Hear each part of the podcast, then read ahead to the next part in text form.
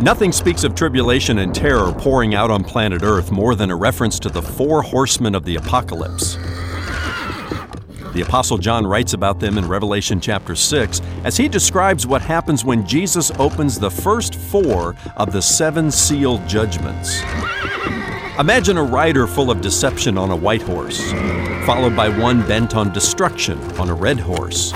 Soon after, a rider on a black horse brings drought to planet Earth and then, if that isn't enough, a rider on a pale horse delivers death like the world has never seen. This is not some Hollywood movie. This is Earth's future reality, as only the Bible can prophesy. I'm Ron Jones. Something good starts right now.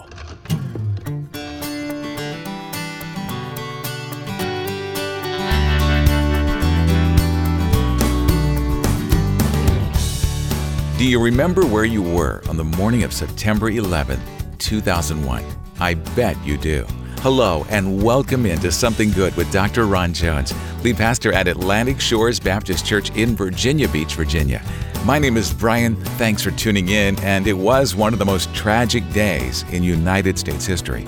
But a season is coming when tragedy like that will happen on Earth every day for seven years, and the perpetrator will not be a group of terrorists. It will be God Himself. Today, Ron takes an inside look at the future judgment of God on planet Earth. Stay with us now or visit somethinggoodradio.org to listen to the broadcast on demand on your schedule. That's somethinggoodradio.org.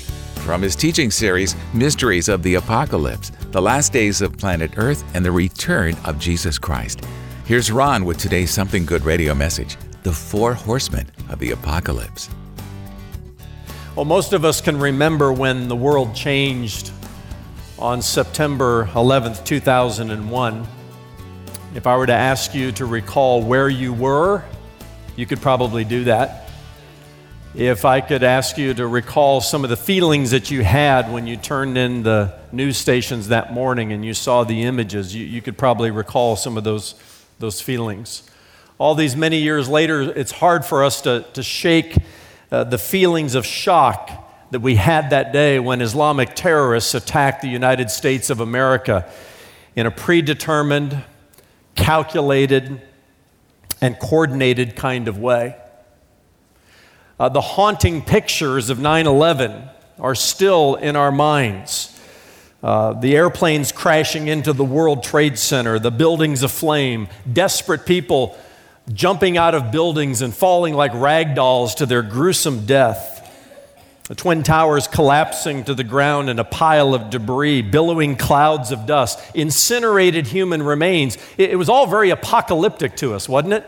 I mean, the scenes are just staggering, and we're wondering are we, are we looking at real life, or is this a movie, or, or what is this? Well, I want you to imagine waking up to a horror like that or something worse every day for seven years.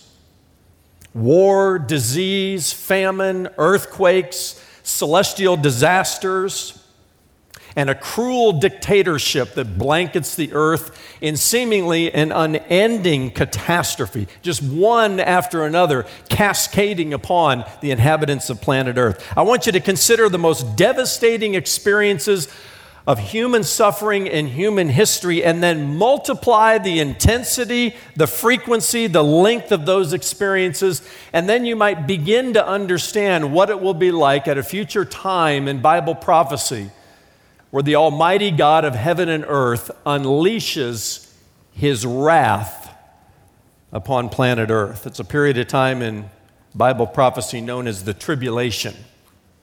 I call it the worst of times on planet Earth. Now, some of you came to church this morning hoping to hear a word of encouragement, and you're saying, Pastor, you just lost me on that one.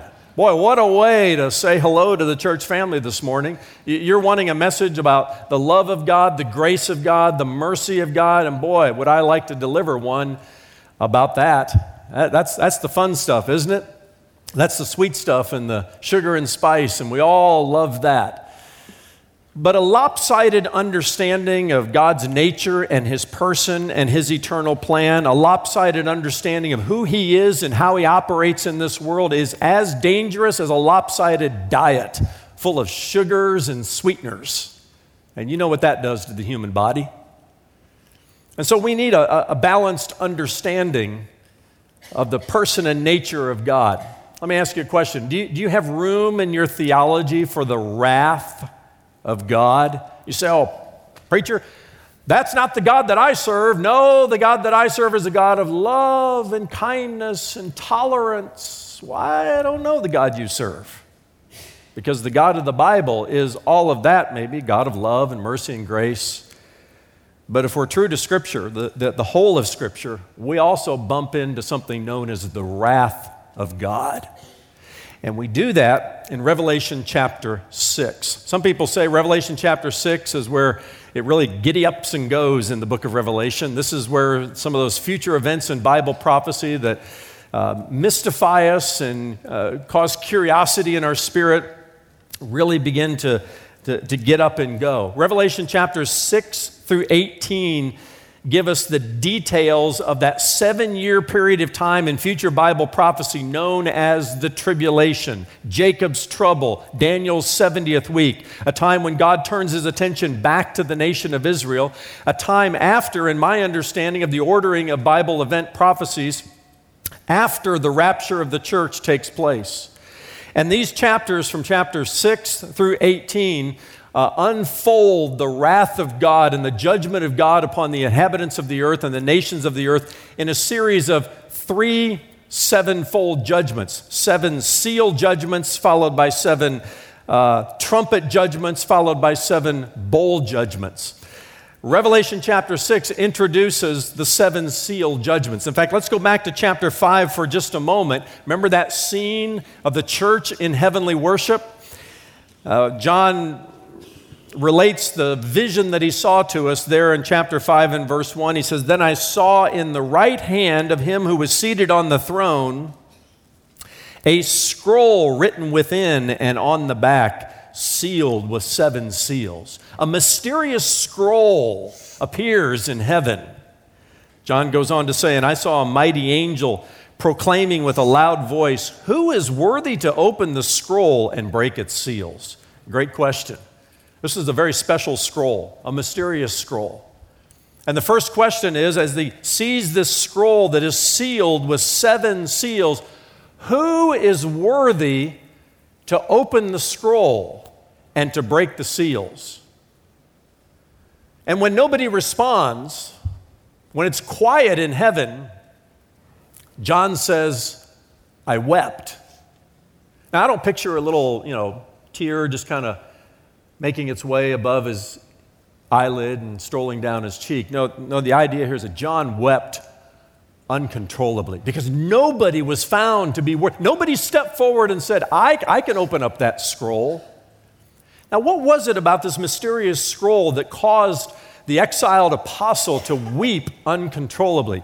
Many Bible teachers and scholars believe that inside this scroll contains the title to uh, the title deed to planet Earth. Something that Adam lost in the Garden of Eden that was stolen from him uh, by Satan himself. And, and the, the, uh, one of the 24 elders, it says in verse 5, goes on to say to John, Weep no more. Behold, the, the lion of the tribe of Judah, the root of David, has conquered so that he can open the scroll and its seven seals. In other words, the lion of Judah, who is Jesus, who later appears like a lamb who is slain, just park in your mind the imagery of the lion and the lamb for a moment. But it's Jesus and Jesus alone who is worthy to open the scroll. Many Bible teachers say he's about to take back what was stolen from him and what rightfully belongs to him, and that was the title deed to planet Earth. That's why this mysterious scroll is so important. This is why it stirs up so emotion, so much emotion in John. By the way, the reference in chapter 5 to the lion of Judah, and just a few verses later to a lamb standing as though it had been slain. Jesus is the lion who was slaughtered like a lamb. He was also the lamb who's coming back like a conquering lion. And if you understand those two images in the book of Revelation and in Scripture, then you understand the two advents of Jesus Christ. 2,000 years ago, he came the first time as the Lamb of God who takes away the sins of the world. But make no mistake about it, friends, he's coming again, only this time as a conquering lion. And so the lion who looks like a lamb, the lamb who looks like a lion, there in heaven in Revelation chapter 5, he alone is the one who's worthy to open up the scroll. And he does so. Beginning in chapter 6 and verse 1. And we're going to get to four of the seal judgments today that are commonly referred to as the four horsemen of the apocalypse, because as each seal is opened up, a rider on a particular colored horse comes riding out, a picture of, of calamity and catastrophe and, and apocalyptic things that are happening on planet Earth. Let's talk about each one of those for a moment. The first is a rider on a white horse, and he brings deception to the earth. Let's read it in chapter 6, beginning in verses 1 and 2. John says, Now I watched when the Lamb opened one of the seven seals, and I heard one of the four living creatures say with a voice like thunder, Come. And I looked, and behold, a white horse and its rider had a bow, and a crown was given to him, and he came out to conquer and to conquer. So John sees this scroll. Ecstatic worship is taking place in heaven where glory and honor and wisdom and wealth and power and might and authority is given to the lion who looks like a lamb and the lamb who looks like a lion. This is Jesus Christ. The first seal is broken, and the first of the four horsemen of the apocalypse ride into planet Earth, and the first one rides in on a white horse. Now, if this were a Hollywood script, and the book of Revelation is no Hollywood script, but if it were, we'd think, hey, this is a good guy. Because in Hollywood, good guys ride in on white horses and they wear white hats. But, but this, this rider is a deceiver. In fact, the rider on the white horse is that figure in future Bible prophecy known as the Antichrist. He has many names, and we'll get to that in a little bit. But this, this is the Antichrist. He is a deceiver. The devil has always been a deceiver. He has always been uh, one who masquerades what the true Messiah does. And here, uh, this, this future world ruler known as the Antichrist is seen riding in on a white horse. But do not be deceived, friends. This is a really, really bad dude. He's a bad dude. Still ahead, the second half of Dr. Ron Jones' Something Good radio message The Four Horsemen of the Apocalypse. Need prayer today? Visit somethinggoodradio.org to share your request, and our ministry team will be happy to join you in prayer. Use the Explore option at the top of the homepage, then scroll down to the How Can We Pray For You icon. While you're there, select the Library tab to find a host of great resources at our online store. Again, that web address is somethinggoodradio.org. The first horseman of the apocalypse will be the Antichrist himself. He'll ride a white horse and he'll deceive many. Here's Ron with the rest of today's message The Four Horsemen of the Apocalypse. Uh, turn with me in your Bibles to Second Thessalonians chapter 2 for a moment. And I want to read what the Apostle Paul writes to the Thessalonians. By the way, one of the, one of the first sets of letters that he writes in the New Testament chronologically, he writes to the church in Thessalonica. And they had a lot of questions and a lot of concerns about the end of the age and the day of the Lord, and Paul takes some time to answer those questions. And in chapter 2, he, he speaks in detail about this one we know as the Antichrist. Uh, let's pick it up in um, verse 3. He says, Let no one deceive you in any way, for that day will not come unless the rebellion comes first, and the man of lawlessness, one of the names of the Antichrist, the man of lawlessness is revealed, the son of destruction, another name, who opposes and exalts himself against every so called God or object of worship so that he takes his seat in the temple of God, proclaiming, proclaiming himself to be God. Make note of that. He takes his seat in the temple of God. And proclaims himself to be God. Paul says, Do not remember, or do you not remember that which, when I was still with you, uh, I told you these things, and you know what is restraining him now, so that he may be revealed in the time. For the mystery of lawlessness is already at work. Only he who now restrains it will do so until he who is out of the way. And then the lawless one will be revealed whom the Lord Jesus will kill with the breath of his mouth and bring to nothing by the appearance of his coming. The coming of the lawless one is by the activity of Satan with all power and false signs and wonders, and with all wicked deception for those who are perishing, because they refuse to love the truth and so be saved. Therefore, God sends them a strong delusion so that they may believe what is false, in order that all may be condemned who did not believe the truth but had pleasure in unrighteousness. This one we know as the Antichrist is, is the man of lawlessness. He's the son of destruction. He's known by many names in the Bible, including the little horn in Daniel's prophecies, the wicked one, the prince that is to come, the one who makes desolate, and, and the beast. And, and he comes in, in, in great deception. Uh, he, he comes uh, I believe, following the rapture of the church. Why do I say that? Because Paul goes to great length to talk about how he who restrains him must be taken out of the way before he appears. Who is he who restrains the Antichrist? Well, as we've talked about in messages past, anti Christian sentiment is certainly on the rise and has been in every generation, is certainly increasing in our time. But what restrains the Antichrist from appearing is the presence of the church and the Holy Spirit who indwells the body of Christ. Uh, the Holy Spirit is the restrainer. The church, who is the salt of the earth, is, is, is, is here on earth to hold back the decay of planet earth through sin and evil and wickedness, to hold it back to some extent. When the church disappears, at the moment of the rapture, when the restrainer is taken away, Paul says, that's when all hell literally breaks loose, and this first rider on a white horse comes riding in to deceive the world. But make no mistake, he comes to conquer and for conquering. Uh, the prefix anti in antichrist means against or instead of. The Antichrist is certainly against Christ, but he's also a cheap substitute of the real thing. Uh, the first of the four horsemen has a bow, but if you notice, no arrow. He wears a victor's crown. Remember the Stephanos. He initiates war and starts the tribulation. By contrast, the real Messiah strikes down the nations with the sharp sword that comes from his mouth Jesus wears the diadem, the crown for the sovereign ruler, many diadems, the scripture says, and he puts an end to the tribulation by ending the war of all wars called Armageddon.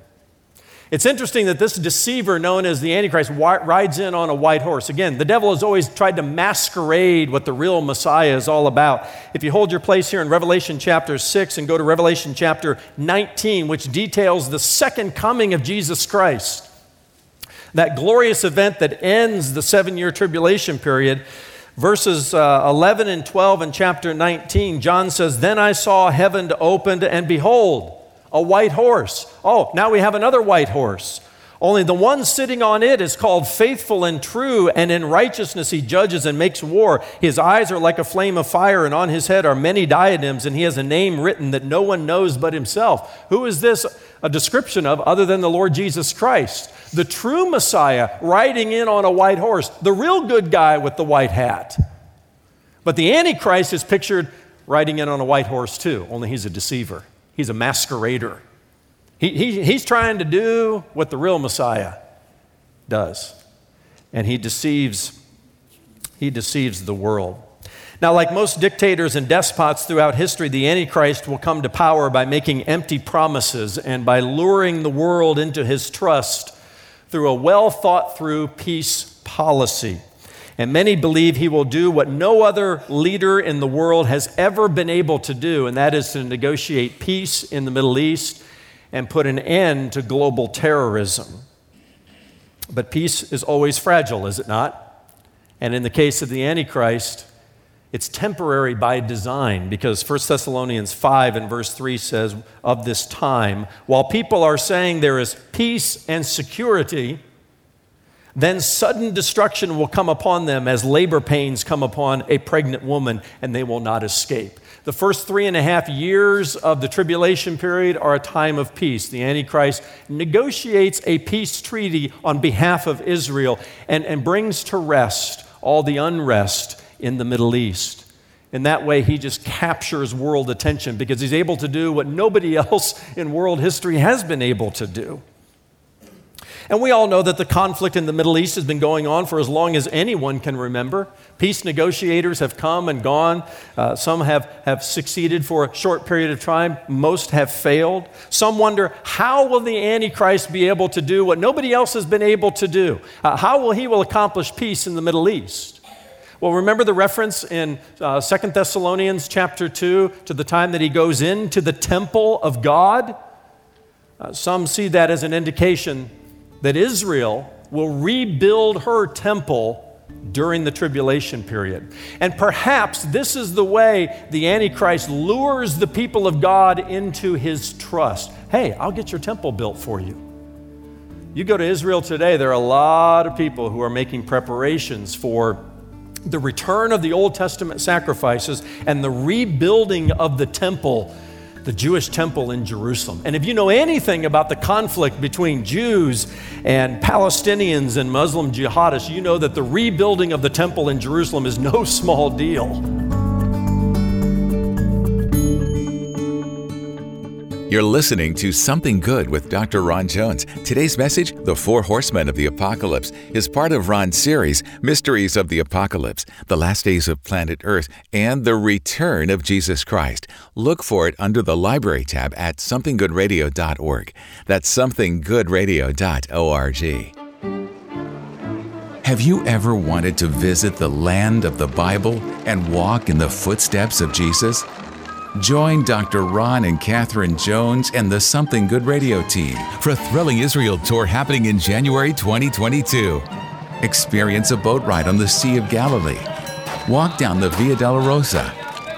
Visit Gethsemane where Jesus prayed and Calvary where he shed his blood for you. Step inside the empty tomb and see for yourself that your Savior is risen indeed. Is the Holy Land on your bucket list? Experience Israel 2022. Register at somethinggoodradio.org. That's somethinggoodradio.org. All of us here at Something Good Radio hope you can join us on our upcoming trip to the Holy Land. To make a reservation or for more information, look for Something Good Travel when you visit somethinggoodradio.org. Something Good Radio gets all of its financial support from friends and listeners like you. When you give a gift this month, Ron will say thank you by giving you the complete audio download of the teaching series you're hearing now Mysteries of the Apocalypse, The Last Days of Planet Earth, and the Return of Jesus Christ. That's Mysteries of the Apocalypse, The Last Days of Planet Earth, and the Return of Jesus Christ. Request this 20 message series today when you make a gift to Something Good Radio. Give online at somethinggoodradio.org or mail your gift to P.O. Box 6245, Virginia Beach, Virginia 23456. You can also call our offices at 757 276 1099. Now, the good news for the believer in Jesus Christ is we don't go through this time. My best understanding of the ordering events in Bible prophecy, and I understand there's a lot of debate and discussion about it. Some people have the, the, the, rapture happening at the midpoint of the tribulation or later in the tribulation. My best understanding is the next event on God's calendar is the rapture of the church. The church disappeared, the restrainer is lifted. As a true believer in Jesus Christ, you, you won't be here. You, you'll be the church in heavenly worship if you know Jesus. While all of this catastrophe is happening on planet Earth like, like human beings have never experienced before. So, the good news is if you're a believer in Jesus Christ, you escape the coming night of evil that will blanket this world. But that's not something to, you know, click your heels in glee and happiness and say, well, I won't be here, that's okay. No, it should, it should produce great sorrow in your, sorrow in your heart for those who have yet to believe. That's tomorrow in part two of Dr. Ron Jones' message, The Four Horsemen of the Apocalypse. Join us then for Something Good. For Ron and all of us here at Something Good Radio, I'm Brian Davis. God bless, and thanks for listening.